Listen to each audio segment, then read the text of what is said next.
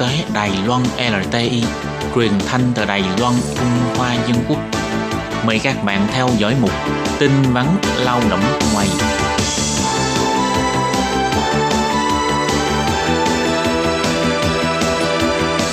Khi Nhi và Thúy Anh xin chào các bạn. Xin mời các bạn đến với chuyên mục tin vắn lao động hôm nay.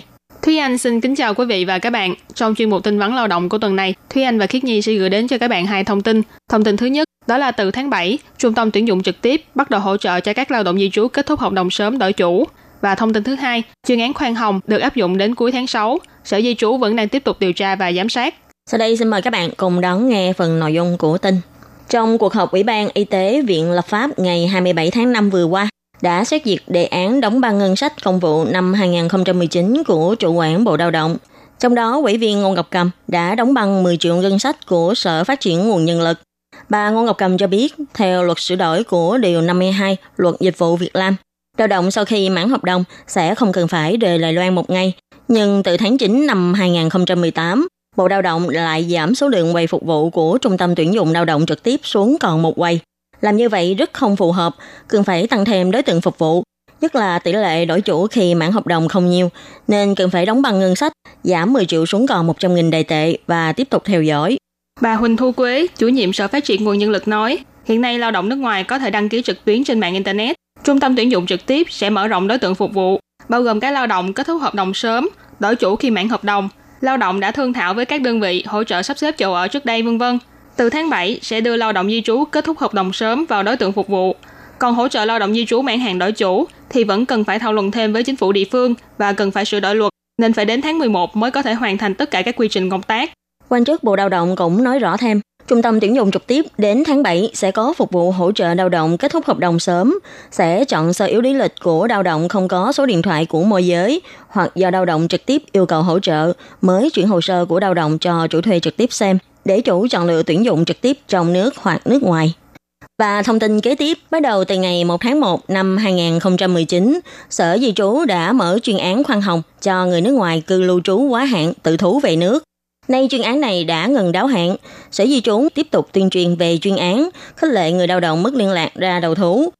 Tính đến tháng 3 năm 2019, tổng số lao động di trú mất liên lạc đã giảm xuống dưới 50.000 người, giảm 1.581 người so với cuối tháng 12 năm 2018. Trong đó số lượng lao động mất liên lạc người Việt Nam là nhiều nhất. Năm ngoái có 23.896 lao động Việt Nam mất liên lạc. Cuối tháng 3 năm nay, chỉ còn 22.846 lao động Việt Nam mất liên lạc.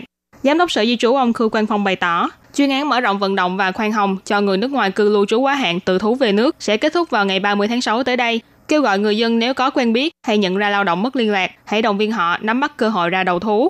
Ngày 25 tháng 5, Sở Di trú đã mở hành động điều tra liên hợp toàn quốc. Tổng cộng đã bắt giữ 165 lao động di trú bất hợp pháp nhằm tránh xảy ra tình trạng đình trệ do thời gian giam giữ và trục xuất về nước kéo dài.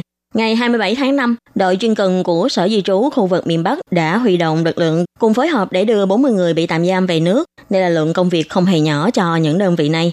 Sở Di trú nêu rõ, chuyên án mở rộng vận động và khoan hồng cho người nước ngoài cư lưu trú quá hạn tự thú về nước được áp dụng từ ngày 1 tháng 1 năm 2019 đến ngày 30 tháng 6 năm 2019. Trong khoảng thời gian từ 1 tháng 1 năm 2019 đến ngày 31 tháng 1 năm 2019 là thời gian tuyên truyền kêu gọi nên người tự ra đầu thú sẽ được hướng dẫn ưu đãi như miễn tạm giam, nộp phạt với mức phí thấp nhất là 2.000 đài tệ và được miễn thời gian quản chế cấm nhập cảnh Đài Loan. Còn bắt đầu từ ngày 1 tháng 2 năm 2019 đến ngày 30 tháng 6 năm 2019, người tự ra đầu thú sẽ được giảm nhẹ mức phạt so với quy định của luật pháp, còn người bị bắt được sẽ phải chịu mức phạt nặng theo quy định của luật pháp. Sau khi chuyên án này kết thúc, ngoài việc xử phạt theo mức phạt nặng, còn sẽ bị nâng cao mức tiền phạt và kéo dài thời gian quản chế cấm nhập cảnh Đài Loan. Sở Di trú kêu gọi tuyển dụng người nước ngoài đến làm việc tại Đài Loan cần phải tuân thủ theo các quy định trong luật dịch vụ việc làm. Người làm trái quy định có thể bị phạt cao nhất là 750.000 đài tệ. Người dân nếu có phát hiện các trường hợp lao động phi pháp, có thể báo lại với đội chuyên cần của các địa phương hoặc gọi đến số 0800 000 978 để cùng nhau ngăn chặn những hành vi vi phạm pháp luật này.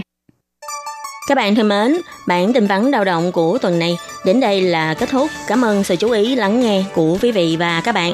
Xin hẹn gặp lại các bạn trong các chuyên mục lần sau.